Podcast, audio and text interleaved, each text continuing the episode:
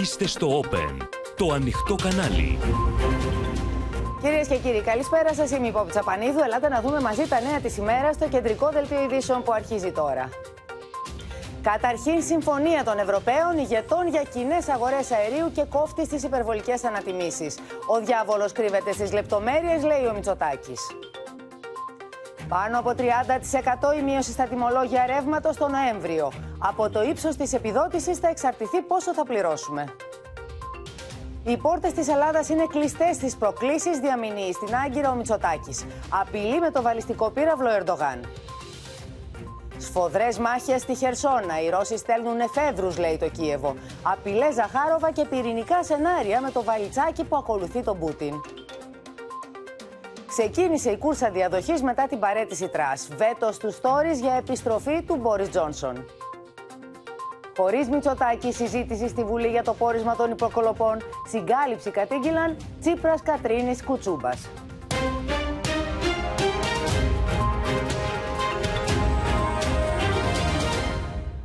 Μετά από πολύ ωραίες διαπραγματεύσεις με έντονο παρασκήνιο και σκληρό παζάρι μεταξύ Γερμανίας και Γαλλίας, οι 27 ηγέτες της Ευρωπαϊκής Ένωσης, κυρίες και κύριοι, κατέγραψαν μια αβέβαιη πρόοδο στην αντιμετώπιση της ενεργειακής κρίσης, που άφησε ικανοποιημένα όμως όλα τα κράτη-μέλη. Κατέληξαν στον οδικό χάρτη για μια τεχνική συμφωνία που θα μπορούσε να λειτουργήσει ως πλαφόν στο φυσικό αέριο.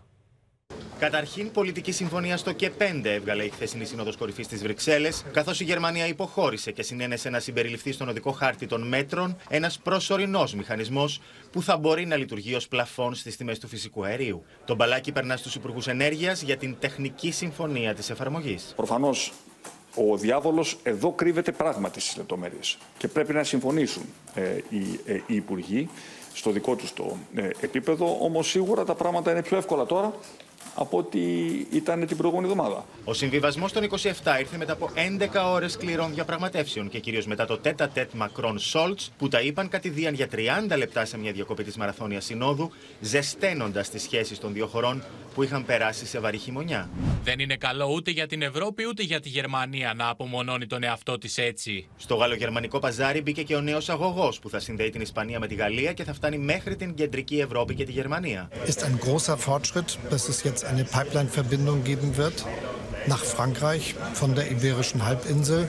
Le fait que nous ayons montré notre détermination à avancer dans cette direction et sur ces instruments envoie de manière très claire un signal au marché de notre détermination et de notre unité. Οι 27 συμφώνησαν σε ένα προσωρινό μηχανισμό που θα λειτουργεί ως κόφτη στις υπερβολικές αυξήσεις των διεθνών τιμών του φυσικού αερίου. Ο συμβιβασμός, ωστόσο, δεν είναι καθόλου εν λευκό, καθώς η Γερμανία και το μπλοκ των χωρών που τη στηρίζει έθεσαν όρους και αστερίσκους. Υπάρχουν πολλά να κάνουμε για να γίνει το σχέδιο συγκεκριμένο, αλλά πρέπει να βρούμε έναν συγκεκριμένο τρόπο να περιορίσουμε τις αυξήσεις των τιμών. Οι 27 συμφώνησαν επίσης και για ένα προσωρινό πλαφόν στην τιμή του αερίου που χρησιμοποιείται στην ηλεκτροπαραγωγή, δηλαδή την επέκταση του ιβυρικού μοντέλου σε όλη την Ευρώπη. I am confident that um, very soon uh, the effects will be will, will be will be seen because I think that uh, we sent also uh, a clear signal uh, to the markets. Με το άκουσμα της συμφωνίας, οι τιμές του φυσικού αερίου πέφτουν σήμερα 12% κοντά στα 110 ευρώ η μεγαβατόρα. Τώρα, μία λύση η οποία δεν είναι ακριβώς λύση. Πάμε να δούμε πώς αξιολογεί και η Αθήνα το όσα συνέβησαν και όπου κατέληξαν 27 ηγέτες σε σύνδεση με τις Βρυξέλλες και τη Σοφία Φασουλάκη για να δούμε τι έχουμε να περιμένουμε. Γιατί έχουμε μεγάλο δρόμο μπροστά μας ακόμη μέχρι να καταλήξουμε κάπου. Ακριβώς, Πόπη. Καλησπέρα από τις Βρυξέλλες. Γιατί μπορεί να πίστηκαν και οι πιο καχύποπτοι, όπως για παράδειγμα η Γερμανία, η Ολλανδία, η Σουηδία και η Δανία. Μπορεί οι 27 να πήραν τελικά την πολιτική απόφαση για μείωση των τιμών της ενέργειας και κυρίως του φυσικού αερίου. Μια απόφαση που όπως είπαν είναι επιτακτική και πρέπει να ληφθεί εδώ και τώρα. Όμως ο δρόμος είναι ακόμα μακρύς. Γιατί το μπαλάκι τώρα πετιέται στους 27 υπουργούς ενέργειας οι οποίοι θα πρέπει να καθίσουν σε ένα τραπέζι, την Τρίτη θα γίνει αυτό, και να κάτσουν να δουν πώς τεχνικά μπορούν να βγάλουν άκρη με την πολιτική απόφαση των 27. Κάτι που δεν είναι δηλαδή καθόλου βέβαιο ότι θα τα καταφέρουν. Πώς θα μετουσιώσουν. Ακριβώς. Και αυτός ήταν και ένας φόβος που εκφράστηκε, άκουσες και τον Πρωθυπουργό, ακούσαμε τον Πρωθυπουργό στο βίντεο, εκφράστηκε από τον ίδιο τον Κυριάκο Μητσοτάκη, λέγοντας ότι ο διάβολος κρύβεται στις λεπτομέρειες. Αν δεν τα καταφέρουν, Σοφία. Αν δεν καταφέρουν να βρουν μια άκρη ούτε στην επόμενη Σύνοδο των Υπουργών Ενέργειας, τι θα γίνει, Γιατί θα αρχίσει ο χειμώνας να έχει επιπτώσεις στα νοικοκυριά. Θα κρυώσουμε, θα χρειαστούμε περισσότερο ρεύμα, θα πληρώνουμε δηλαδή ακριβότερα την κρίση αυτή. Ακριβώς, Πόπη. Αν δεν τα βρουν 27 Υπουργοί Ενέργειας την Τρίτη, μπορεί να χρειαστεί να συνεδριάσουν μία ακόμα φορά και αν δεν τα βρουν και τότε, ε, τότε θα πρέπει να γίνει άλλη μία έκτακτη σύνοδος κορυφής. Μάλιστα. Στο μεταξύ, οι επιδοτήσεις θα, θα τρέχουν ή όχι; Ε, αυτό είναι ένα μεγάλο ερώτημα, Πόπη. Γιατί αυτό ακριβώς ρωτήσαμε τον Πρωθυπουργό εδώ, γιατί μετά από την συζήτηση για ένα πλαφόν, για έναν κόφτη στις τιμές του φυσικού αερίου, η επόμενη ερώτηση είναι εάν τελικά θα δούμε φθηνότερους λογαριασμούς και ίσως έναν δημοσιονομικό χώρο μεγαλύτερο για επιδοτήσεις όπως για παράδειγμα στο πετρέλαιο κίνηση. Μάλιστα. Ο λοιπόν. Πρωθυπουργός ήταν πολύ συγκρατημένος, Πόπη, γι' αυτό. Όπως είπε, δημοσιονομικά δεν πρέπει, έχει μετρηθεί κάθε ευρώ, δεν υπάρχει τώρα ο, ο δημοσιονομικός χώρος. Άρα μακάρι να τα βρουν, όσο δεν υπάρχουν δημοσιονομικοί χώροι για να βοηθηθεί ο κόσμος, μακάρι να τα βρουν οι Ευρωπαίοι σε μια κοινή λύση που το παλεύουν τόσο καιρό και άκρη δεν έχουν βγει. Βρει. Να σε ευχαριστήσουμε πολύ, Σοφία. Σε ό,τι τώρα έχει να κάνει, κυρίες και κύριοι, με τις συνέπειες αυτής της ενεργειακής κρίσης στα νοικοκυριά, σε κάθε νοικοκυριό, ας δούμε τι θα πληρώσουμε το Νοέμβριο για το ρεύμα, καθώς οι πάροχοι ανακοίνωσαν τα τιμολόγια ηλεκτρικής ενέργειας για τον επόμενο μήνα και είναι μαζί μας ο Γιάννης Φόσκολος. Γιάννη, φθηνότερα. Αλλά χωρίς τις επιδοτήσεις ακόμη δεν έχουμε και ξεκάθαρη εικόνα. Δεν ξέρουμε ακόμη ακριβώς. Ωστόσο, πρέπει να σου πω πως επειδή όλα είναι αλληλένδετα, έπεφτε το φυσικό αέριο το τελευταίο χρονικό διάστημα. Οπότε πέφτει και η τιμή του ρεύματος. Και έτσι οι εταιρείες ανακοίνωσαν χθες τη νύχτα πολύ μειωμένα τιμολόγια για τον Νοέμβριο, έως και 38% μειωμένα σε σχέση με τον Οκτώβριο. Είναι, πρέπει να σου πω, τα πιο φθηνά τιμολόγια από τον Αύγουστο, όταν μπήκε σε εφαρμογή το νέο σύστημα που δεν έχει τη ρήτρα αναπροσαρμογής. Πάμε να δούμε ένα παράδειγμα που έχουμε ετοιμάσει.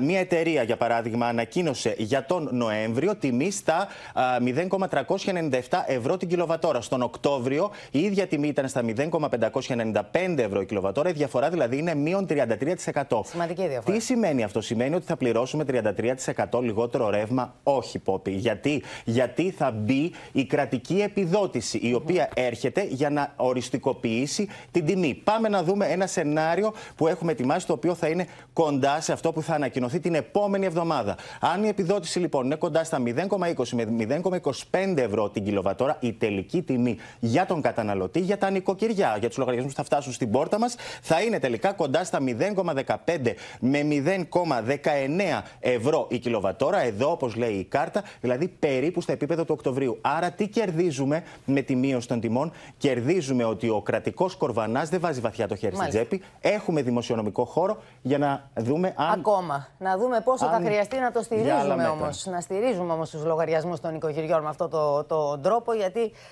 το δημοσιονομικό μας αυτό κενό δεν είναι και τόσο μεγάλο. Να σε ευχαριστήσουμε πολύ. Μεγάλο πρόβλημα λοιπόν για τα νοικοκυριά. Παραμένει ακρίβεια στα καύσιμα, στα τρόφιμα, με τις τιμές να συνεχίζουν την ανωδική τους πορεία και ακόμη να περιμένουμε το περίφημο καλάθι του νοικοκυριού. Επίσης, τα καυσόξυλα έχουν ανέβει κατά 25% σε σχέση με πέρυσι. Οι έμποροι υποχρεούνται από σήμερα να δηλώνουν τα αποθέματά τους. Στα ωριά τους βρίσκονται οι οδηγοί των πετρελαιοκίνητων οχημάτων. Η τιμή του άλλοτε φθηνότερου καυσίμου έχει παγιωθεί πάνω από την αμόλυβδη. Σύμφωνα με τα επίσημα στοιχεία, η τιμή της αμόλυβδη βρίσκεται στα 2 ευρώ και 3 λεπτά το λίτρο, με το πετρέλαιο κίνησης να είναι 11 λεπτά ακριβότερο. Δεν είναι μόνο τα γιοταχή, είναι και οι μεταφόρες δεν είναι. Το βασικότερο είναι ότι γίνονται όλες τις μεταφορές, οπότε αυτό το κόστος μετακυλίεται και σε εμάς, όχι μόνο γιατί για να πας στη δουλειά σου και στα προϊόντα που πουλάνε στο σούπερ μάρκετ. Η διεθνή τιμή του πετρελαίου που βρίσκεται πάνω από τα 93 δολάρια κάνει την ανάγκη επιδότηση επιτακτική, λένε οδηγοί και πρατηριούχοι που βλέπουν πτώση στην κατανάλωση. Αυτό το οποίο κινεί τον κύκλο εργασιών σήμερα είναι μόνο το πετρέλαιο θέρμανσης. Όμως πρέπει να υπάρξει παρέμβαση με κάποια επιδότηση για το πετρέλαιο κίνησης Είδος υπό εξαφάνιση τείνουν να γίνουν τα καυσόξυλα, υποστηρίζουν οι επαγγελματίες παρά την αύξηση κατά 25% που έχουν πάρει μέσα σε ένα χρόνο. Όπως λένε από τις 200 επιχειρήσεις που δραστηριοποιούνται μόνο στην Αττική, οι 50 έχουν κλείσει είτε υπολειτουργούν. Εφόσον κλείσαν οι Βαλκανικές χώρες, κλείσανε. Εδώ απ' την άλλη υπάρχει το πρόβλημα ότι τα κρατάνε τοπικά για δικούς τους λόγους για ενέργεια η επαρχία. Ε, λογικό είναι. είναι. Υπάρχει λίγη ύλη. Γι' αυτό και Γενάρη μήνα δεν υπάρχει τίποτα. Για να αποφευθούν φαινόμενα τεχνικής έλλειψης από σήμερα και μέχρι το τέλος του έτους, οι έμποροι στερεών καυσίμων θα δηλώνουν τα αποθέματά τους υποχρεωτικά με τα πρόστιμα σε αντίθετη περίπτωση να κυμαίνονται από τα 1.000 έως τις 100.000 ευρώ.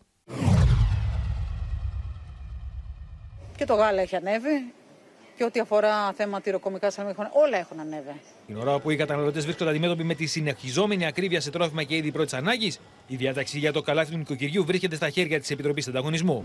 Χθες για πρώτη φορά λάβαμε επίσημες διευκρινήσεις για την πρωτοβουλία του καλαθιού του καταναλωτή και το εξετάζουμε κατά προτεραιότητα. Η Επιτροπή Ανταγωνισμού θα εξετάσει αν η διάταξη προστατεύει τους καταναλωτές από πρακτικές καρτέλ. Με την τουρκική προκλητικότητα να μην έχει τέλος, με απειλές και επίδειξη ισχύως από τον Ταγί Περδογάν, η Ελλάδα έχει στο πλευρό της τους Γερμανούς και τους υπόλοιπους Ευρωπαίους που καταδίκασαν ευθέως την επιθετικότητα της Άγκυρας. Τα παράθυρα διαλόγου είναι ανοιχτά, αλλά οι πόρτες της προκλήσεις κλειστές, δήλωσε από τις Βρυξέλλες ο Πρωθυπουργός, που σε λίγες ημέρες θα υποδεχθεί στην Αθήνα τον Όλαφ Σόλτς.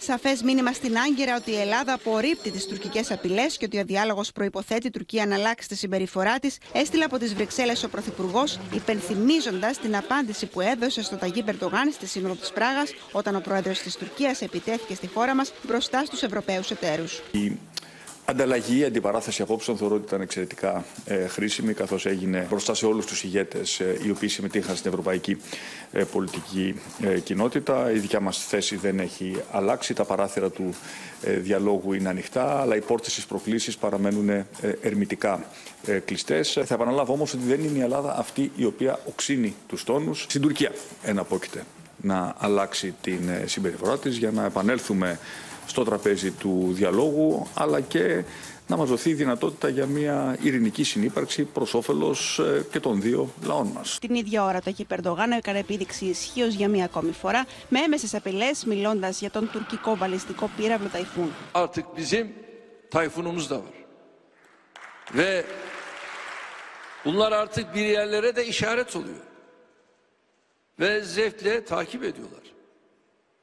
Ve bunların şimdi çok daha ileri safhaya taşımanın gayretindeyiz. Οι Ευρωπαίοι εταίροι καταδικάζουν ευθέως την τουρκική επιθετικότητα, είπε ο Πρωθυπουργός, απαντώντας σε ερώτηση της απεσταλμένης του Όπεν, Σοφία Φασουλάκη, για την επίσκεψη του Γερμανού Καγκελάριου στην Αθήνα στις 26 Οκτωβρίου. Θα πραγματοποιηθεί στη χώρα μας επίσημη επίσκεψη του Καγκελάριου, του κ. Σόλτς. Θα ήθελα λοιπόν να ρωτήσω, αν αναμένετε να θέσετε το θέμα της Τουρκίας εκ νέου στον κ. Σόλτς. Η στάση της Γερμανίας ε, ε, είναι ξεκάθαρη ως προς την υπεράσπιση των ελληνικών ε, εθνικών θέσεων, όπως ξεκάθαρη είναι και η στάση όλων των Ευρωπαίων εταίρων μας απέναντι στην τουρκική προκλητικότητα. Νωρίτερα, τις απειλές της Άγκυρας είχε καταδικάσει ο εκπρόσωπος της γερμανικής κυβέρνησης, ενώ για την τουρκική επιθετικότητα ενημέρωσε τη Γερμανίδα ομόλογό του Αναλένα Μπέρμποκ ο Νίκος Δένδιας, ο οποίος συμμετέχει στο Βερολίνο στην Ευρωπαϊκή Σύνοδο για τα Δυτικά Βαλκάνια. Τοποθετήθηκε με απόλυτη σαφήνεια και με μια στέρεη ευρωπαϊκή θέση, βασισμένη στις ευρωπαϊκές αρχές και αξίες. Όμω είναι απαραίτητο να έχει μια διαρκή ενημέρωση όπω και όλοι οι άλλοι υπουργοί τη Ευρωπαϊκή Ένωση για το τι συμβαίνει στην περιοχή μα και πώ εξελίσσεται η κατάσταση. Ama şunu da söylüyoruz. Bunu Yunanistan için de söylüyoruz, Rum kesimi için de söylüyoruz. Onların arkasında kimin olduğu önemli değil. Karşısında kim var? O önemli. Yani Türkiye önemli burada. Arkasında kimin olduğu hiç önemli değil. Και ενώ η μάχη για τα τουρκικά F-16 συνεχίζεται σε Γερουσία και Κογκρέσο, ο Τουρκός πρόεδρος έβαλε στο στοχαστρό του τον φιλέλληνα γερουσιαστή Ρόμπερτ Μενέντες, που υψώνει τείχος για τον εξυγχρονισμό και την πώληση των μαχητικών. Η διαδικασία συνεχίζεται. Οι δηλώσεις γερουσιαστών όπως ο Μενέντες είναι προσωπική του άποψη, προσωπική του ισχυρισμοί. Δεν αντικατοπτρίζει σε καμία περίπτωση μια θεσμική κατάσταση. Επιπλέον, οι σχέσεις τους με την Ελλάδα αποτελούν επίσης αντικείμενο ξεχωριστής μελέτης. Γιατί είναι τόσο προκατηλημένοι, Ελάτε τώρα να δούμε τι γίνεται ανάμεσα στις ψιλές, ε, στα ψιλά γράμματα, να δούμε τι γίνεται στο παρασκήνιο αυτού του θέματος. Είναι μαζί μας από την Κωνσταντινούπολη Μαρία Ζαχαράκη. Να ξεκινήσουμε όμως με σένα, Αλεξία Τασούλη, γιατί βλέπουμε μια κινητικότητα διπλωματική με ε, τη Γερμανία να είναι στο επίκεντρο, ξεκάθαρα τοποθετημένη υπέρ της Ελλάδας. Μάλιστα, ο Νίκος Δένδιας τοποθε... ενημέρωσε και την uh, ομόλογό του, τη Γερμανίδα, την κυρία Μπέρμποκ, για την τουρκική επιθετικότητα. Ναι, πιο ξεκάθαρα δεν γίνεται. Είχαμε τριπλό μήνυμα στήριξης από το Βερολίνο για τα ελληνοτουρκικά. Είχαμε καταρχήν τη δήλωση του εκπροσώπου της γερμανικής κυβέρνησης που καταδίκασε τις ε, δηλώσεις του Ταγί Περντογάν που είχε πει ότι θα έρθει με νύχτα, μια νύχτα ξαφνικά. Είχαμε την ε, ανακοίνωση από την καγκελαρία ότι ο Όλαφ Σόλτς θα έρθει στη χώρα μας στις 26 Οκτωβρίου. Μάλιστα, σήμερα ο Πρωθυπουργός είπε ότι είχαμε μια δύσκολη σχέση στο παρελθόν με την ε, Γερμανία, αλλά ότι ελπίζει τώρα πια ότι αυτή η δύσκολη σχέση αποτελεί παρελθόν. Ε, είχαμε επίσης, πριν από λίγο πραγματοποιήθηκε η συνάντηση του Νίκου Δένδια με την Γερμανίδα Υπουργό Εξωτερικών Εξωτερικών Αναλένα Μπέρμποκ στο Βερολίνο. Και θυμίζω ότι η Γερμανία είναι μία από τις χώρες που θα λάβουν μέρος στη διάσκεψη για τη Λιβύη που θα πραγματοποιηθεί στο Λονδίνο την επόμενη εβδομάδα, χωρίς όμως τη συμμετοχή της Ελλάδας, Πόπη. Και δεν είναι μόνο αυτό. Είναι ε, το γεγονός ότι στη Λιβύη θα κατέβαινε και ο Νίκος Δένδιας. Ήταν μια επίσκεψη που την είχαμε συζητήσει κι εμείς εδώ. Τελικώς ακυρώθηκε. Τι συνέβη με αυτό; Ναι, δεν είχε ανακοινωθεί επισήμως, ωστόσο υπήρχε ο σχεδιασμός. Θα πήγαινε την Κυριακή στη Βεγγάζη να έχει μεταξύ άλλων συνάντηση με τον πρόεδρο της Βουλής των Αντιπροσώπων, τον Ακύλα Σάλεχ. Όμως, τελευταία στιγμή μας ενημερωθήκαμε ότι δεν θα γίνει αυτή. Αναβλήθηκε αυτή η επίσκεψη. Θα γίνει στο προσεχές διάστημα, όπως μας είπαν, όταν υπάρξει καλύτερη προετοιμασία.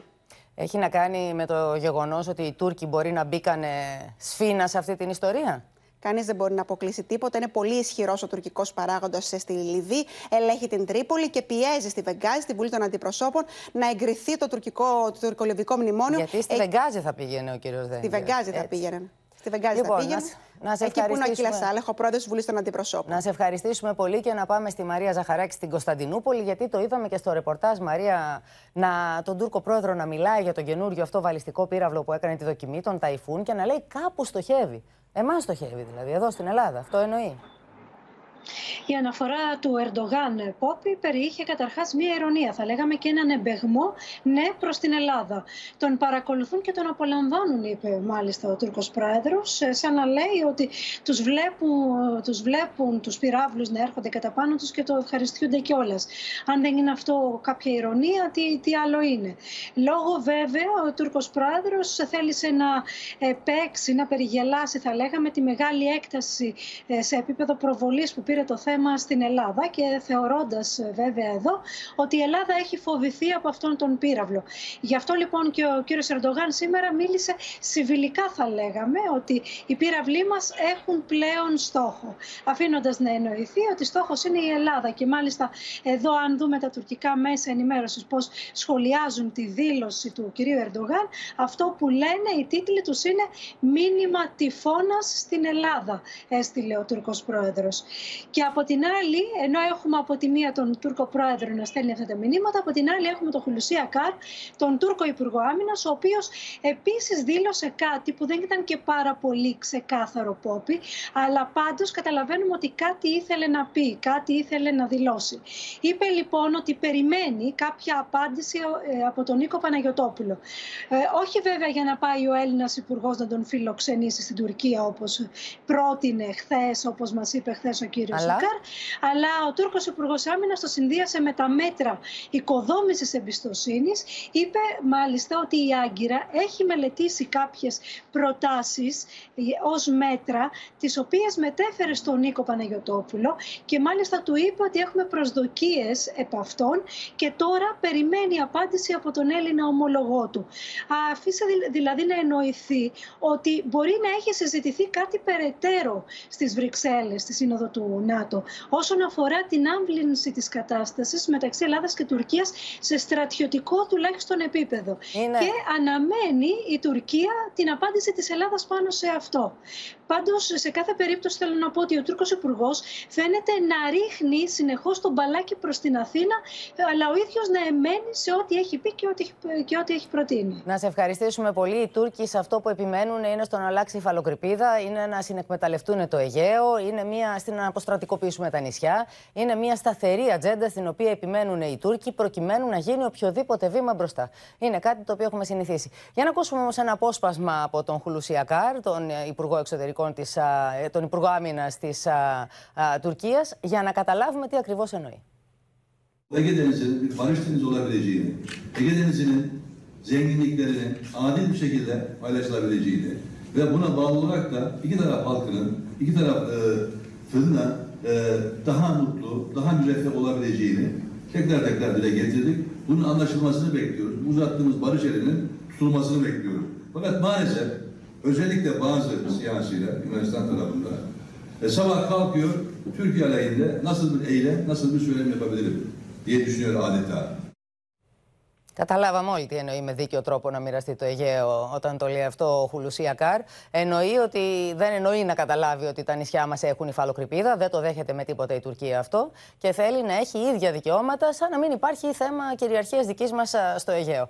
Πάμε τώρα να δούμε και τον απάνθρωπο τρόπο με τον οποίο η Τουρκία εργαλοποιεί το μεταναστευτικό. Είναι άλλο ένα μέσο πίεσης κατά της χώρας μας. Ο τρόπος αυτός έρχεται στο φως μέσα από τις αφηγήσεις όσων τραβούν οι ίδιοι οι μετανάστες από τις τουρκικές αρχές. Θα το παρακολουθήσουμε στο ρεπορτάζ της Αναστασία Αργυριάδου. Θα δούμε ότι οι Τούρκοι χωροφύλακες στέλνουν με τη βία δυστυχισμένους ανθρώπους στη χώρα μας, απειλώντας τους με ξυλοδαρμό και δίνοντάς τους ακόμη και χάρτες για να μην χαθούν και επιστρέψουν πίσω στην Τουρκία. Turkish police check us and push us to river. We've crossed and uh, it's a long period of time we are walking, so we are very tired. Uh, when we came to inside of the river, they capture us. They probably said you should be probably go to uh, uh, Greece. If I catch you, we will be beat you. Η μαρτυρία του 18χρονου Αμπτουλάχ, τον οποίο η κάμερα του Open συνάντησε μαζί με νεαρό συμπατριώτη του να περπατά στην Εγνατία Οδό, έρχεται να προσθεθεί σε πλήθος άλλων που αποδεικνύουν τον ύποπτο ρόλο της τουρκικής στρατοχωροφυλακής. Μαζί με τους διακινητές έχουν προμηθεύσει τους μετανάστες στα κινητά τους τηλέφωνα με χάρτες καθοδήγησης του ταξιδιού από το ποτάμι στον ορεινό όγκο του Εύρου. Τις τελευταίες μέρες, στον ορεινό όγκο του Εύρου έχουν εντοπιστεί σημάδια που έχουν βάλει διακινητές καθοδήγησης για τους μετανάστες. Οι Τούρκοι ίδιοι λένε ότι θα έχουμε σε λίγες εβδομάδες ε, περισσότερες ροές προς τα σύνορα. Αυτό βέβαια βολεύει την κυβέρνηση και επειδή η τουρκική κοινή γνώμη δεν θέλει τους πρόσφυγες εδώ πλέον. Θέλουν να φύγουν οι πρόσφυγες και δεν μένουν στην Τουρκία, στη χώρα τους και δεν τους παίρνουν τις δουλειές. Από την ΚΟΚ στην Τουρκία η απόσταση είναι ένα μίλι. Και λέτε ότι οι επαναπροωθήσεις δεν θέτουν σε κίνδυνο ανθρώπινες ζωές. Σοβαρά μιλάτε. Δεν είναι επαναπροωθήσεις καταρχήν, είναι αποτροπές. Και εγώ ακούω ότι κάνω pushbacks, χάνονται ανθρώπινες ζωές στη θάλασσα και είμαι ευχαριστημένος θεωρώντας ότι έχω προστατεύσει σύνορα. Τα σύνορα ε, δεν προστάτευσε σύνορα με αυτόν τον τρόπο. Όταν ανοίξατε τα σύνορα πνίγηκε κόσμο. Τίποτα δεν προστάτευσε. Όταν ανοίξατε τα σύνορα. Τώρα κύριε σοβαρά μιλάτε. Βεβαίως. Επί των δικών μας ημερών πνίγεται κόσμος και επί των δικών σας σώζεται κόσμος. Δείτε τον πίνακα της ύπα τη Αρμοστία τις τελευταίες μέρες. Είστε, είστε Είμαστε οι χαμηλότερες απώλειες ανθρώπινων ζώων της δεκαετίας. Την ίδια ώρα η Ελλάδα συνεχίζει να σώζει ανθρώπους, όπως η μεγάλη επιχείρηση διάσωσης μεταναστών που πραγματοποιήθηκε κατά τη διάρκεια της νύχτας ανοιχτά του ακροτηρίου Μαλέα. 75 άτομα που απέβαιναν στο πλοίο είναι όλοι σε καλή κατάσταση. Στην απέναντι όχθη πάντως, το τουρκικό λιμενικό εξοπλίζεται με ντρόμα Ιρακτάρ προκειμένου να καταγράφει τις ελληνικές λιμενικές αρχές στις επιχειρήσεις στο Αιγαίο και τα ελληνικά νησιά ίσως. Πάμε στη Μίνα Καραμίτρου, γιατί έχει και θα μας αποκαλύψει εδώ στο δελτίο του Open νέα στοιχεία, νέα φω... νέες φωτογραφίες ντοκουμέντο από τους 92 δύσμηρους ανθρώπους που εξευτέλισε η Τουρκία στέλνοντάς τους εδώ γυμνούς γυμνούς. Είναι λοιπόν μια φωτογραφία ντοκουμέντο που φέρνει στο φως της δημοσιότητας το Open ε, απόψε Πόπη. Είναι αυτή λοιπόν η φωτογραφία που βλέπετε. Είναι λίγα λεπτά αφού οι αξιωματικοί της Frontex μαζί με Έλληνες συνοριοφύλακες τους έχουν εντοπίσει. Όπως ε, βλέπετε είναι γυμνοί. Ένας ή δύο μόνο φοράνε το κάτω μέρος από το παντελόνι τους. Οι υπόλοιποι θέλω να σας πω στις φωτογραφίες αυτές που έχουμε δει έχουν βρει κουρέλια προφανώς στα χωράφια δεξιά και αριστερά που περιφέρουν και τα έχουν βάλει για να καλύψουν την γύμνια τους. Πρόκειται λοιπόν για τους 92 που όπως αποκάλυψαν λίγο αργότερα στις ελληνικές αρχές Τούρκοι στρατοχωροφύλακες τους ξυλοκόπησαν, τους έκλεψαν όλα τα προσωπικά τους αντικείμενα, τους άφησαν χωρίς ρούχα και απειλώντας τους, δείχνοντας τα όπλα τους, τους όθησαν να περάσουν το ποτάμι και να έρθουν στην ελληνική πλευρά.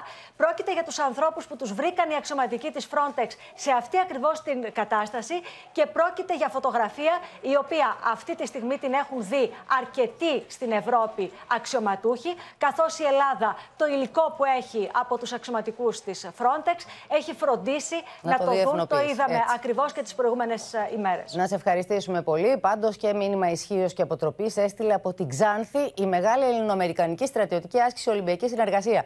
Είναι η άσκηση η οποία έχει προκαλέσει μεγάλο εκνευρισμό στην Άγκυρα, με τα τουρκικά μέσα μαζικής ενημέρωσης να φτάνουν στο σημείο να υποστηρίζουν το αδιανόητο ότι τα ελληνικά μαχητικά αεροσκάφη και τα ελικόπτερα πετούν πάνω από τουρκικά χωριά. Άρματα μάχης πραγματοποιούν συντονισμένες καθολικές βολές στο πετροχώρι Ξάνθης. Οι κινήσεις τους υποστηρίζονται από αέρος από επιθετικά ελικόπτερα που έχουν τη δυνατότητα να πλήξουν με απόλυτη ακρίβεια τους στόχους τους. Ακολουθούν σε ζεύγη μαχητικά της ελληνικής αλλά και της καναδικής αεροπορίας. Μεταξύ άλλων στην άσκηση πήραν μέρος ελικόπτερα Καϊόβα και Απάτσι, καθώς και μαχητικά F-16 και καναδικά F-18. Το σκηνικό μάχης στη μεγάλη ελληνοαμερικανική άσκηση Ολυμπιακής Συνεργασία εκτιλήσεται ακόμη και σε αστικό περιβάλλον, ενώ ειδικές δυνάμεις κατεβαίνουν με ραπέλ από ελικόπτερο για κατάληψη στόχου. Το σενάριο της άσκησης περιελάμβανε ακόμα και μεταφορά χάμερα από αμερικανικό συνούκ στο πεδίο της μάχης. Τα στελέχη των ελληνικών ενόπλων δυνάμεων έστειλαν για άλλη μια φορά ισχυρό μήνυμα ισχύως και αποτροπής από τη Θράκη. Είμαστε πάρα πολύ χαρούμενοι για την απόδοση των στρατιωτών μας και των μέσων μας και ευελπιστούμε να μην χρειαστεί ποτέ να τα χρησιμοποιήσουμε. Αλλά αποτρεπτικά μπορούμε να δείξουμε τι θα συμβεί εάν κάποιος επιβουλεύεται την συμμαχία και τη χώρα μας. Μάλιστα επιβεβαίωσαν το πολύ υψηλό επίπεδο της ελληνοαμερικανικής συνεργασίας. Greatly appreciate the hospitality of our Hellenic partners and look forward to many more exercises to come showing the solidarity of NATO. Uh, we are truly stronger together. Η άσκηση πραγματοποιήθηκε με χρήση πραγματικών πυρών και συστημάτων εξομοίωσης τακτικής εμπλοκής πάνω σε αντικείμενα τόσο επιθετικών όσο και αμυντικών επιχειρήσεων. Πάμε τώρα στη Βρετανία, όπου αρχίζει με γρήγορες μάλιστα διαδικασίες η κούρσα διαδοχής της Λίστρας. Τη Δευτέρα θα αναδειχθούν οι δύο υποψήφοι, ενώ αποσύρθηκε από τη μάχη ο Μπεν Γουάλλα, λέγοντας πως μάλλον θα στηρίξει τον Μπόρις, τον Μπόρις Τζόνσον, ο οποίος, όπως γράφεται στον αγγλικό τύπο, διέκοψε τις διακοπές του και διεκδικεί και πάλι την ηγεσία των Τόρι και την Πρωθυπουργία. Η επόμενη μέρα της παρέτησης της Λίστρα βρίσκει τη Βρετανία για άλλη μία φορά στο κενό και τους Βρετανούς να αναρωτιούνται τι ακολουθεί. Οι εσωκομματικές διαδικασίες για τη διαδοχή έχουν ήδη ξεκινήσει.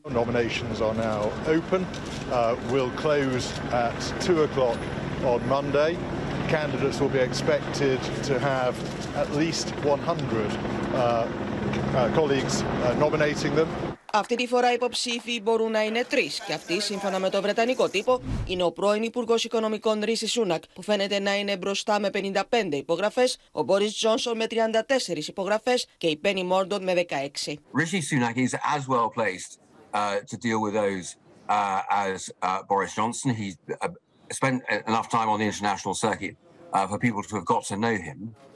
And he will carry ο Μπόρι Τζόνσον όμω δέχεται μεγάλο εσωκομματικό πόλεμο με αρκετού συντηρητικού βουλευτέ να απειλούν ακόμα και με παρέτηση εάν επιστρέψει. Although Boris Johnson's been cashing in on his fame with speaking engagements in the US, allies say he's now breaking short a Caribbean holiday to fly back and wants to run again. Ο Υπουργό Εξωτερικών Σάιμον Κλάρκ είναι το τελευταίο από μια σειρά μελών τη κυβέρνηση που στηρίζουν τον Μπόρι. Ο Υπουργό Άμυνα Μπεν Βάλλα, μάλιστα, ανακοίνωσε πω αποχωρεί από την κούρσα διαδοχή και σκέφτεται το ενδεχόμενο να στηρίξει τον Μπόρι Τζόνσον. The moment I would lean towards Boris Johnson. I think he will still have some questions to answer around obviously that investigation. But I know when I was Secretary of Defence, he invested in defence, he supported me. I remind uh, myself that only three months ago Boris Johnson left office because most of those who were serving him on his front bench had declared that he was unfit for office. Will not change anything, dear. They just change the person. We've had five of them in the last seven years. Το κόμμα των εργατικών, αλλά ακόμα και ορισμένοι συντηρητικοί, ζητούν εκλογέ και λένε πω αυτό το αδιέξοδο δεν μπορεί να λυθεί με εσωκομματικέ διαδικασίε. Πάμε τώρα στο Γιώργο Νελόπουλο στο Λονδίνο. Ακούγεται απίστευτο ότι θα επιστρέψει ξανά διεκδικώντας την Πρωθυπουργία, την ε, Αρχηγία, την ηγεσία των Τόρις. Ο άνθρωπος ο οποίος έφυγε σχεδόν κυνηγημένος. Κατά πόσο μπορεί αυτή η στήριξη που λαμβάνει από τον Γουάλλας να αλλάξει και τις ισορροπίες; Και να τον ξαναδούμε Πρωθυπουργό στο, στο κόμμα του Αρχηγό και Πρωθυπουργό συνέχεια. Σου θυμίζω με τη φράση Πόπη ότι έφυγε από τη Βουλή λέγοντας «Hasta la vista baby» όπως ο Σβατσενέγκερ στην ε, γνωστή ταινία Terminator. Και όλα φαίνονται ότι αυτή η, η αποχώρηση του Μπεν Γουάλλας αλλάζει τις ισορροπίες και δείχνει, δείχνει μία άλλη ε, δυναμική προς τον Μπόρις Τζόνσον. Ο οποίος μπήκε για τα καλά στην κούρσα της διαδοχής. Παρ' όλα αυτά, βέβαια, ε, πριν από λίγο είχαμε ουσιαστικά την πρώτη επίσημη ανακοίνωση υποψηφίου. Ήταν αυτή της Πένι Μόρντον, η οποία είπε ότι το εθνικό συμφέρον επιτάσσει να μπω σε αυτή τη διαδικασία. Τώρα, Γιώργο, αλλάζει ουσιαστικά τις ισορροπίες η υποστήριξη του Γουάλλας, διότι το επιχείρημα για να τον στηρίξει, να στηρίξει τον Τζόνσον, ήταν ότι είχε λάβει τη στήριξη, τη στήριξη του Τζόνσον όταν ήταν αυτός υπουργός. Ακριβώς. Δηλαδή είναι σαν να ανταποδίδει μια προσωπική χάρη. Με στήριξε, τον στηρίζω και εγώ τώρα. Μπορεί αυτό να παίξει ρόλο και να επηρεάσει τους βουλευτές ενός κόμματος το οποίο διαλύεται, είναι στα. στα, στα,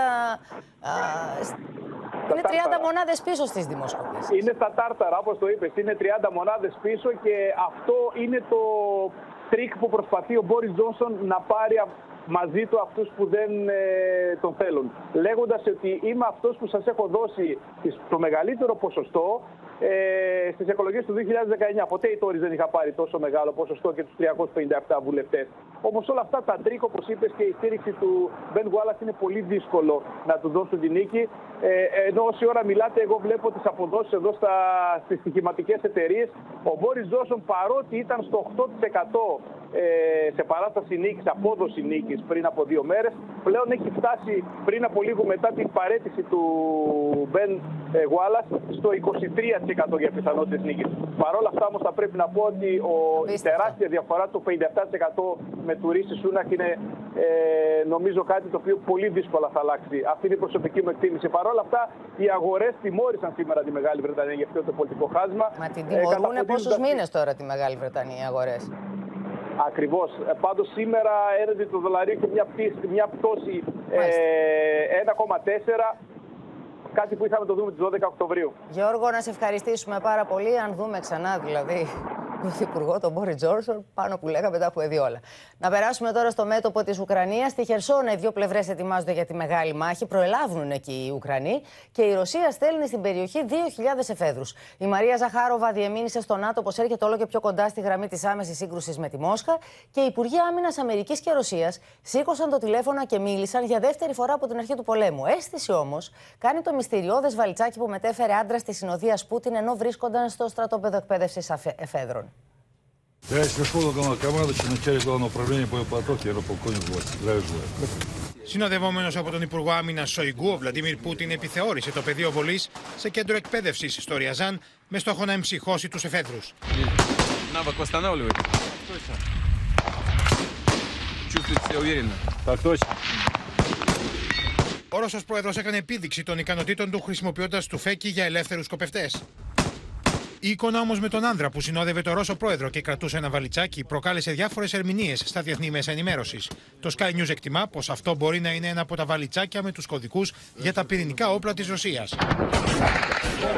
Στο πεδίο των μαχών, το Ουκρανικό Πεντάγωνο υποστηρίζει πως η Μόσχα έστειλε 2.000 εφέδρους στην περιοχή της Χερσόνας, όπου προελάβει ο Ουκρανικός στρατός. Ο Βολοντίμιρ Ζελένσκι κατηγορεί τη Ρωσία πως σχεδιάζει να ανατινάξει υδροηλεκτρικό σταθμό και φράγμα στην περιοχή. Το це означає, що терористи дуже чітко усвідомлюють, їм не утримати не тільки Херсон, але й увесь південь нашої країни. Зокрема, για το σενάριο ανατείναξη του υδροελεκτρικού εργοστασίου στη Χερσόνα μίλησε ο επικεφαλή τη Ουκρανική Κρατική Επιτροπή Ενέργεια στην απεσταλμένη του Όπεν Αδαμαντία Λιόλιου. Ενδέχεται να ε, γίνει έκρηξη ε, με ευθύνη τη Ρωσία στο υδροελεκτρικό φράγμα που υπάρχει στην περιοχή της Χερσόνας. Είναι πιθανό να γίνει κάτι τέτοιο? Это надо понимать. С своей стороны мы мониторим эту ситуацию. Мы, конечно, понимаем, что энергетические объекты, такие как Запорожская атомная электростанция или Каховская гидроэлектростанция, они не, не могут быть. Τι εξελίξει στην Ουκρανία συζήτησαν τηλεφωνικά ο Αμερικανό Υπουργό Άμυνα και ο Ρώσο ομολογό του, με τον Λόιντ Όστιν να τονίζει στον Σεργέη Σοϊγκού πω πρέπει να υπάρχουν ανοιχτοί διάβλοι επικοινωνία. Ήταν το δεύτερο τηλεφώνημα που είχαν από την έναρξη τη ρωσική εισβολή. Πάντω, η εκπρόσωπο του Ρωσικού Υπουργείου Εξωτερικών προειδοποίησε εκ νέου τη Δύση πω έρχεται όλο και πιο κοντά σε άμεση σύγκρουση με τη Ρωσία. Спонсорами террористической деятельности, которая проходит под эгидой киевского режима и непосредственно при участии НАТО Σύνδεση τώρα με την Αδαμαντία Λιόλιου στο Κίεβο, την, το Θανάση Ευγερινό στη Μόσχα, τη Μαρία Ρόνη στις Βρυξέλλες. Ξεκινώντας με σένα, Αδαμαντία, είδαμε και στο ρεπορτάζ τα μεγάλα προβλήματα, ενεργειακά προβλήματα που αντιμετωπίζει η Ουκρανία. Βλέπουμε και σκοτάδι πίσω σου. Είναι δύσκολα τα πράγματα και σήμερα εκεί. Όπως βλέπετε και στο πλάνο έχει εφαρμοστεί ο κανόνας της μερικής συσκότησης εδώ στο Κίεβο και η εντολή για περιορισμό του φωτισμού όπου είναι δυνατόν στο μεγαλύτερο δυνατό βαθμό στους δρόμους της ε, Ουκρανίας και βασική είναι και η εντολή προς τους πολίτες να περιορίσουν τη χρήση των ηλεκτρικών συσκευών κυρίως τις απογευματινές και τις βραδινές ώρες με τις σύνες εδώ στο Κίεβο Πόπι να ηχούν και τον Υπουργό Ενέργειας να κάνει λόγο για το δυσκολότερο χειμώνα που ακολουθεί στην σύγχρονη ιστορία της ε, χώρας. Ενώ αυτά συμβαίνουν λοιπόν στο Κίεβο, το ενδιαφέρον στρέφεται στη Χερσόνα. Όπως ανακοίνωσε πριν από λίγο ο αναπληρωτής επικεφαλής του γραφείου του Προέδρου, ο Κίλερ Τιμοσέγκο, 88 οικισμοί της περιοχής βρίσκονται και πάλι υπό τον Ουκρανικό έλεγχο. Εκεί ζουν 12.000 κάτοικοι, λαμβάνουν ανθρωπιστική βοήθεια και έχει αποκατασταθεί και η πρόσβαση στην περιοχή αλλά και οι επικοινωνίες. Ενώ ως προς τις αναφορές που έχουμε για το ενδεχόμενο της ρωσικής τρομοκρατικής ενέργειας στον υδροηλεκτρικό σταθμό της περιοχής της ε, Χερσόνα, κάτι που αναφέρθηκε και ο Ουκρανός πρόεδρος ο Βολοντίμιρ Ζελένσκι μιλώντας για προβοκάτσια. Ο πρωθυπουργός της χώρας, ο Ντένις Μίγκαλ, έχει ζητήσει από τον ΟΗΕ και από την Ευρωπαϊκή Ένωση να μεταφερθούν εκεί ε, διεθνείς οργανισμοί και εμπειρογνώμονες για την παρατήρηση ε, Πόπη. Και κλείνοντας ε, έτσι να σου αναφέρω πως η προέλαση λοιπόν στην Χερσόνα ε, συνεχίζεται στην ίδια περιοχή. Να σε ευχαριστήσουμε πολύ. Να πάμε και στη Μόσχα τώρα στο Θανάση Ευγερινό, να ακούσουμε τι λέει και το Κρεμλίνο. Και αν έχεις και κάποια απάντηση για το βαλιτσάκι, αυτό το οποίο απασχολεί σήμερα όλο τον κόσμο, αν ήταν δηλαδή κάποια επίδειξη ισχύω από την πλευρά του Πούτιν. Καλησπέρα από τη Μόσχα. Άπαντρες εδώ τουλάχιστον για τώρα προσπαθούν να καταλάβουν τι ακριβώς σημαίνει η συνομιλία των Υπουργών Άμυνας Όστιν και Σοϊγκού που έγινε με πρωτοβουλία της Ουάσιγκτον μάλιστα αυτή ειδικά τη στιγμή αλλά δεν φαίνεται να έφερε κάποια ριζική αλλαγή καθώς το Κρεμλίνο ξεκαθάρισε αμέσως μετά ότι δεν προβλέπεται ε, κάποια τηλεφωνική συνομιλία των Πρόεδρων Πούτιν και Μπάιντεν. Μίλησα με καλές πηγές που εκτιμούν ότι είναι αυτονόητο πως υπήρξε από τη μια ανταλλαγή σκληρών θέσεων απειλών και τελεσυγράφων, μου είπε ένας συνομιλητής μου, αλλά και έγινε από την άλλη ανείχνευση του αντιπάλου υπό τις σημερινές συνθήκες. Καθώς είναι προφανές ότι παράλληλα με τις πολεμικές επιχειρήσεις αναζητώνται και προοπτικές διεξόδου. Αυτό κάνουν όσοι σοβαροί πολιτικοί έχουν μείνει στον κόσμο, μου είπε ο ίδιος συνομιλητής. Ε, σύμφωνα με άλλες πηγές, μετά την ανατείναξη των αγωγών Nord Stream και την εμπλοκή των ΗΠΑ στον πόλεμο με την στην Ουκρανία, η Μόσχα νομιμοποιείται για ασύμετρες απαντήσεις. Και όπως μου υπογράμμισαν, η Δύση δημιούργησε το Ουκρανικό χαϊδεύοντας τους νεοναζί στο Κίεβο. Η Ρωσία θα το λύσει. Αυτή είναι η φράση που άκουσα από τους συνομιλητές μου. Προφανώς εννοούν διαπυρός και σιδήρου. Ρώτησα επίσης για την πρόταση κάποιων Ρώσων ειδικών. Αυτό μπορεί να σημαίνει και χρήση πυρηνικών, Θανάση. Οι Ρώσοι το έχουν ξεκαθαρίσει ότι είναι αδιανόητο να χρησιμοποιηθούν πυρηνικά γιατί θα πληγούν οι ίδιοι αν γίνει αυτή η χρήση στο έδαφος της Ουκρανίας. Αυτό είναι ένα ακραίο μέτρο το οποίο θα συμβεί μόνο αν απειληθεί η ύπαρξη του ρωσικού κράτους. Ε, είναι ενδιαφέρον όμως ότι κάποιοι Ρώσοι ειδικοί έχουν προτείνει να χτυπηθούν από τη Μόσχα ακόμη και οι δορυφόροι του Elon Musk ως μέρος της πολεμικής μηχανής ε, του Κιέβου. Μου απάντησαν ότι προς το παρόν δεν χρειάζεται κάτι τέτοιο γιατί σύντομα δεν θα έχει μείνει στον Ουκρανικό στρατό δέκτης να λαμβάνει τα σήματα από τους δορυφόρους. Εννοώντας καταλαβαίνω ότι θα συνεχιστεί αυτή η συστηματική καταστροφή στρατιωτικών, διοικητικών και ενεργειακών υποδομών στην ε, Ουκρανία. Να σε ευχαριστήσουμε πάρα πολύ για να πάμε στη Μαρία Ρόνη στις Βρυξέλλες, η οποία έχει πάρει απάντηση και για το θέμα των κυρώσεων από την Ούρσουλα Φοντερ Λάιν, την πρόεδρο της Επιτροπής. Για το θέμα των κυρώσεων, συζητήθηκε το θέμα αυτό στην Επιτροπή η Μαρία. Κυρώσεις τις οποίες ναι. δεν ακολουθεί η Τουρκία. Έγινε μια σύντομη συζήτηση σήμερα με τους Ευρωπαίους ηγέτες για το θέμα των τρίτων χωρών που καταστρατηγούν τις κυρώσεις κατά της Ρωσίας και σύμφωνα με πληροφορίες στην παρέμβασή τους τόσο ο Έλληνας Πρωθυπουργός όσο και ο Πρόεδρος της Κύπρου αναφέρθηκαν στην, στο ρόλο και στη στάση της ε, Τουρκίας που παρότι είναι χώρα υποψήφια προς ένταξη στην Ευρωπαϊκή Ένωση μέλος ε, του ΝΑΤΟ βοηθάει τη Ρωσία να παρακάμπτει τις κυρώσεις. Ε, γι' αυτό το θέμα έκανε ερώτηση το Open στην πρόεδρο της Ευρωπαϊκής mm-hmm. Επιτροπής και ειδικότερα για την Τουρκία. Η πρόεδρος της Επιτροπής απέφυγε να αναφερθεί ευθέως στην Τουρκία. Είπε όμως ότι η Ευρωπαϊκή Ένωση ανησυχεί πολύ για την καταστρατήγηση Νομίζω ότι μπορούμε να το δούμε. Να δούμε την ερώτηση που έκανε το Open και εσύ Μαρία Ρόνη στην Ursula von der Leyen.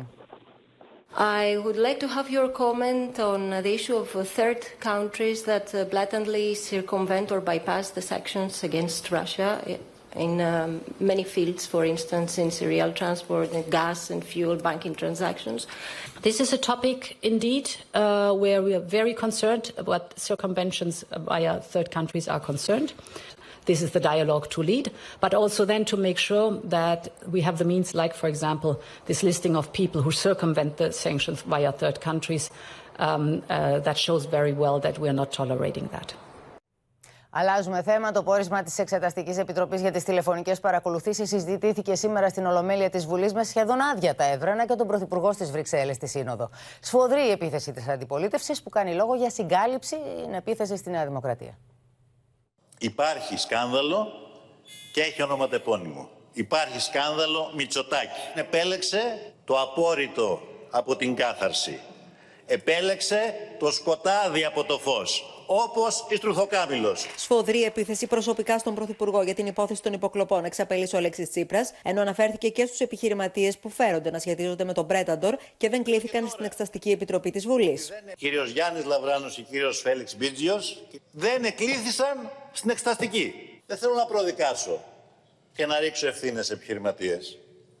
Αναρωτιέμαι.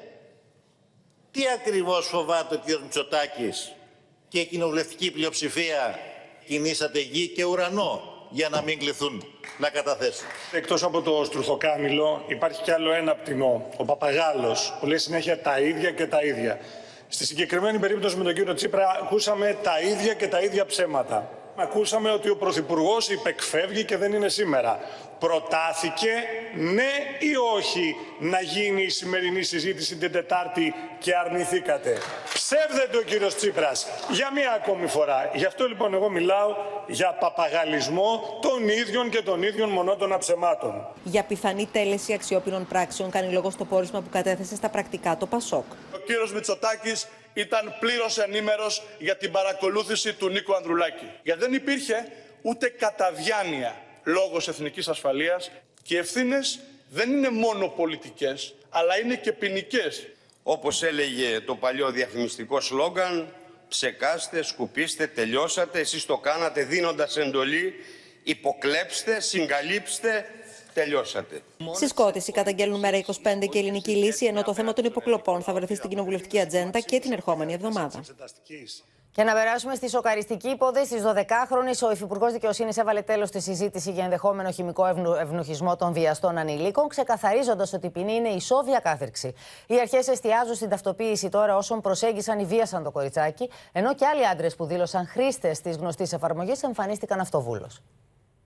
Σε πλήρη εξέλιξη είναι οι έρευνες για την υπόθεση βιασμού και μαστροπίας της 12χρονη στον Κολονό, με την ελληνική αστυνομία να προχωρά σε ταυτοποιήσει ατόμων που συνομίλησαν ή συναντήθηκαν μαζί της. Ήδη άλλα εντάλματα ετοιμάζονται από την 33η και έχουμε και άτομα οι οποίοι προσέρχονται αυτοβούλω στη Γαδά να μας δηλώσουν ότι ενδεχομένως να είχαν κάποια συνομιλία με την ε, μικρή. Στο μικροσκόπιο των αρχών βρίσκονται αρκετοί λογαριασμοί στο διαδίκτυο που προσέγγισαν τα προφίλ της 12χρονη, ενώ σε πειθαρχικό έλεγχο έχει τεθεί και αστυνομικός υπάλληλος της Γαδά. Δηλώνει ότι είχε συνομιλία με την ανήλικη 12χρονη. Αυτό θα πρέπει να τελειώσει στα πειθαρχικά δεδομένα τα οποία ήδη έχουν αρχίσει και αν προκύψουν και ποινικές ευθύνες θα πάει στον εισαγγελέα και στην ανακρίτρια. Άλλοι δύο άνδρες, ένας 43χρονο και ένας 54χρονο, προσήλθαν αυτοβούλος την Πέμπτη στην υποδιεύθυνση ανηλίκων και ανέφεραν στους αστυνομικούς πως είναι χρήστε της εφαρμογής που εμφανιζόταν 12χρονη. Για τον 43χρονο υπήρξε και ταυτοποίηση του κινητού του.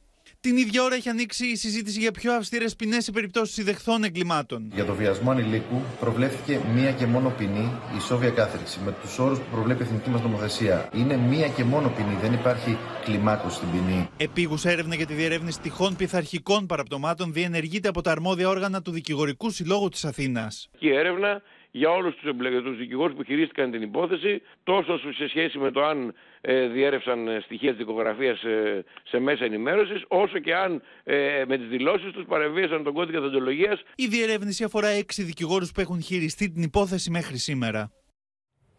Τώρα, αλλάζουμε θέμα και κλίμα και αφού εξοικειωθήκαμε κυρίες και κύριοι με τα COVID test, έφτασαν στην Ελλάδα και τα διπλά self-test για κορονοϊό και γρήπη.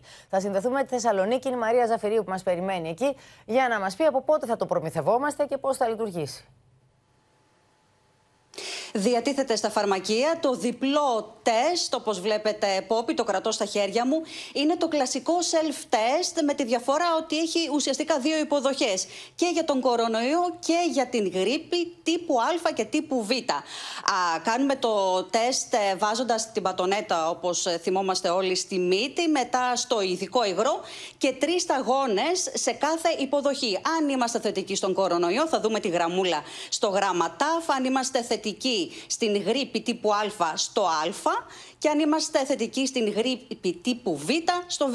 Θα πρέπει να σας πω ότι η τιμή κυμαίνεται ανάλογα με την εταιρεία από 7 έως 10 ευρώ. Αυτό το τεστ γίνεται μόνο στο σπίτι, όχι στα φαρμακεία, καθώς όπως μας είπε και ο Ταμίας, ο κύριος Γιωσές, του Φαρμακευτικού Συλλόγου Θεσσαλονίκης, δεν υπάρχει το νομοθετικό πλαίσιο Έχουμε για να μάθει πια και τα κάνουμε μόνοι μας στο σπίτι αυτά τα self-test, ασταμάτητα εδώ και δύο χρόνια. Να σε ευχαριστήσουμε πολύ Μαρία και ας ελπίσουμε όσοι το κάνετε να μην είναι θετικό ούτε το ένα ούτε το άλλο, ούτε το COVID ούτε η γρήπη. Πάμε τώρα και στη Γαλλία, κυρίες και κύριοι, όπου βρίσκεται σε αναβρασμό, γιατί η Πρωθυπουργός, μη εξασφαλίζοντας την έγκριση της Βουλής, πέρασε χωρίς ψηφοφορία το πρώτο μέρος του νομοσχεδίου για τον προπολογισμό της χώρας. Τα κόμματα της αριστεράς υπέβαλαν πρόταση μομφής και ο Μακρόν απειλεί με πρόορες εκλογές, εάν περάσει.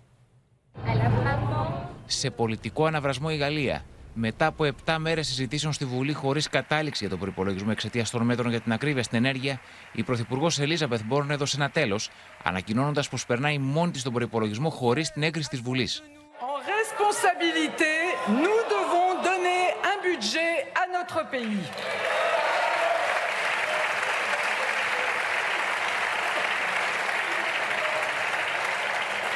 Les Français attendent de nous de la cohérence, de l'action et des résultats. Το δικαίωμα αυτό, να περάσει δηλαδή ένα νομοσχέδιο χωρί ψηφοφορία, τη το δίνει το άρθρο 49, ούτω ώστε να αποφευθεί πολιτική αστάθεια σε περίπτωση μη συνένεση στη Γαλλική Βουλή. Aussi, sur le fondement de l'article 49, alinéa 3 de la Constitution, j'engage la responsabilité de mon gouvernement pour la première partie du projet de loi de finances pour 2023. Στο άκουσμα των δηλώσεων της Γαλλίδας Πρωθυπουργού σχετικά με την εφαρμογή του εν λόγω άρθρου, τα τέσσερα κόμματα της αριστεράς στο συνασπισμό του Μελανσόν υπέβαλαν την πρώτη πρόταση μομφής, ενώ αναμένεται και μία δεύτερη σήμερα από την ακροδεξιά Λεπέν. Η Συντηρητική Συμμαχία έλαβε εντολή ούτως ώστε να σχηματίσει κυβέρνηση στην Ιταλία. Οι εκπρόσωποι της Συντηρητικής Συμμαχίας συναντήθηκαν πριν από λίγο με τον Ιταλό πρόεδρο της Δημοκρατίας Σέρτζιο Ματαρέλα. La delegazione composta dai capigruppo e dai presidenti di tutte eh, le forze politiche della coalizione di centrodestra, ha incontrato il Presidente Mattarella, ha convenuto con il Presidente Mattarella sulla necessità Το δεξιό μπλοκ κέρδισε μια κυρίαρχη κοινοβουλευτική πλειοψηφία στις εκλογές της 25η Σεπτεμβρίου, με το κόμμα της Μελώνη να λαμβάνει τις περισσότερες ψήφους, φέρνοντά την στην πρώτη θέση και κάνοντάς την πρώτη γυναίκα πρωθυπουργό της Ιταλίας. Ο ηθοποιός Kevin Spacey αθωώθηκε για τη σεξουαλική παρενόχληση ενός αγοριού μόλις 14 ετών πριν από 36 χρόνια. Η υπόθεση είχε δει το φως της δημοσιότητας στις αρχές του κινήματος MeToo και ακολούθησαν και άλλες καταγγελίες σε βάρος του γνωστού ηθοποιού, οι οποίες ακόμη εκκρεμούν δικαστικά. Mr. Spacey, are you worried about facing jail time for your... Περικυκλωμένος από δημοσιογράφους, ο Κεβιν Σπέισι βγαίνει από το δικαστήριο της Νέας Υόρκης μαζί με τους δικηγόρους του, έχοντας αθωωωθεί από τις κατηγορίες για σεξουαλική παρενόχληση στον ηθοποιό Άντωνι Ραπ.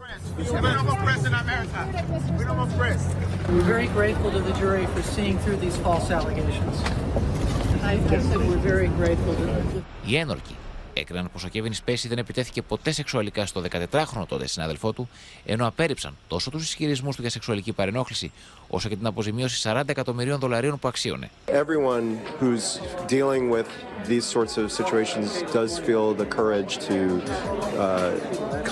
Η δικηγόρο του Σπέση τόνισε στη διάρκεια των τελικών αγορευσιών της πως η ιστορία του ραπ ήταν κατασκευασμένη.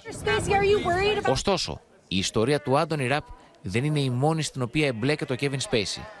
Άλλοι τρεις άνδρες κατηγορούν τον γνωστό ηθοποιό για σεξουαλικές επιθέσεις και βιασμό. Οι υποθέσεις του δημοφιλούς ηθοποιού συγκλώνησαν τη Μεγάλη Βρετανία, καθώς ο Κέβιν Σπέισι ήταν ο καλλιτεχνικός διευθυντής του Βασιλικού Θεάτρου. Εγκαινιάστηκε στην Καλαμάτα το Διεθνές Κέντρο Αεροπορικής Εκπαίδευσης στο πλαίσιο της διακρατικής συμφωνίας που υπογράφηκε μεταξύ των Υπουργείων Άμυνας Ελλάδα-Ισραήλ τον Απρίλιο του 2021 και υλοποιείται από την Ισραηλινή εταιρεία Elbit Systems μέσα από μια σύμβαση ύψους 1,375 δισεκατομμυρίων ευρώ. Αισιόδοξα μηνύματα έφτασαν σήμερα από την Καλαμάτα για την πρόοδο των εργασιών στην 120 πτέρυγα αεροπορικής εκπαίδευσης που στείνεται από την Ισραηλινή εταιρεία Elbit Systems, το Διεθνές Κέντρο Εκπαίδευσης Πιλότων. Η Elbit Systems διαθέτει όλη την κορυφαία τεχνολογία, την τεχνογνωσία και την εμπειρία για την ανάπτυξη του Διεθνούς Κέντρου Εκπαίδευσης Πιλότων στην αεροπορική βάση της Καλαμάτας. The International Flight School in Kalamata is a strategic investment that shows the deep bond between Israel and Greece. We are committed to continue deepening our excellent defense and industrial cooperation. I want to emphasize that the deep strategic partnership between Israel and Greece is solid Η πολεμική αεροπορία πραγματοποιούσε ως σήμερα τις εκπαιδεύσεις των νεονικάρων με εξαιρετική δυσκολία, αφού κάποια από τα εκπαιδευτικά αεροσκάφη ήταν καθυλωμένα λόγω έλλειψης ανταλλακτικών, ενώ άλλα είχαν συμπληρώσει ήδη 48 χρόνια υπηρεσίας. Τώρα οι Έλληνες υπτάμενοι θα εκπαιδεύονται σε ένα σύγχρονο κέντρο με σύγχρονα αεροσκάφη. We are truly honored to play a part in strengthening the alliance between Greece and Israel. I would like to express my appreciation to the Greek Ministry of Defense for selecting Elbit to build and operate this important project. Greece is a strategic partner for Elbit. Το έργο βρίσκεται μπροστά από το χρονοδιάγραμμα με το στόλο των εξυγχρονισμένων εκπαιδευτικών αεροσκαφών να βρίσκεται στην πλειοψηφία του σε λειτουργία, ενώ η συμφωνία περιλαμβάνει και την προμήθεια 10 νέων εκπαιδευτικών αεροσκαφών Mi-346. Το πρώτο εκπαιδευτικό κτίριο ολοκληρώνεται στις αρχές του 2023, ενώ σε λειτουργία βρίσκεται το κέντρο ενεφοδιασμού, ενώ προχωρούν γρήγορα και εργασίες για τους προσωμιωτές πτήσει. Το αναβαθμισμένο κέντρο από την Elbit αναμένεται να αποτελέσει πόλο έλξης για άλλες αεροπορίες για την εκπαίδευση των πιλότων τους. Κυρίες και κύριοι, εδώ ολοκληρώθηκε το κεντρικό δελτίο ειδήσεων. Μείνετε στο Open. Αμέσως μετά παρακολουθήστε την οικογενειακή σειρά Η δική μας οικογένεια με τον Μάριο Αθανασίου και την Ελένη Βαΐτσου. Στις 9 ο Γιώργος Θεοφάνους υποδέχεται τον Κώστα Μακεδόνα και την Μπένι Μπαλτατζή στο ένα τραγούδι ακόμα. Σας ευχαριστούμε πολύ που ήσασταν και σήμερα εδώ κοντά μας και εμπιστευτήκατε εμάς για την ενημέρωσή σας. Καλό βράδυ Παρασκευιάτικο για όλους και όλες και πολύ καλό Σαββατοκύριακο. Και το καλό θα νικήσει. Γεια σας.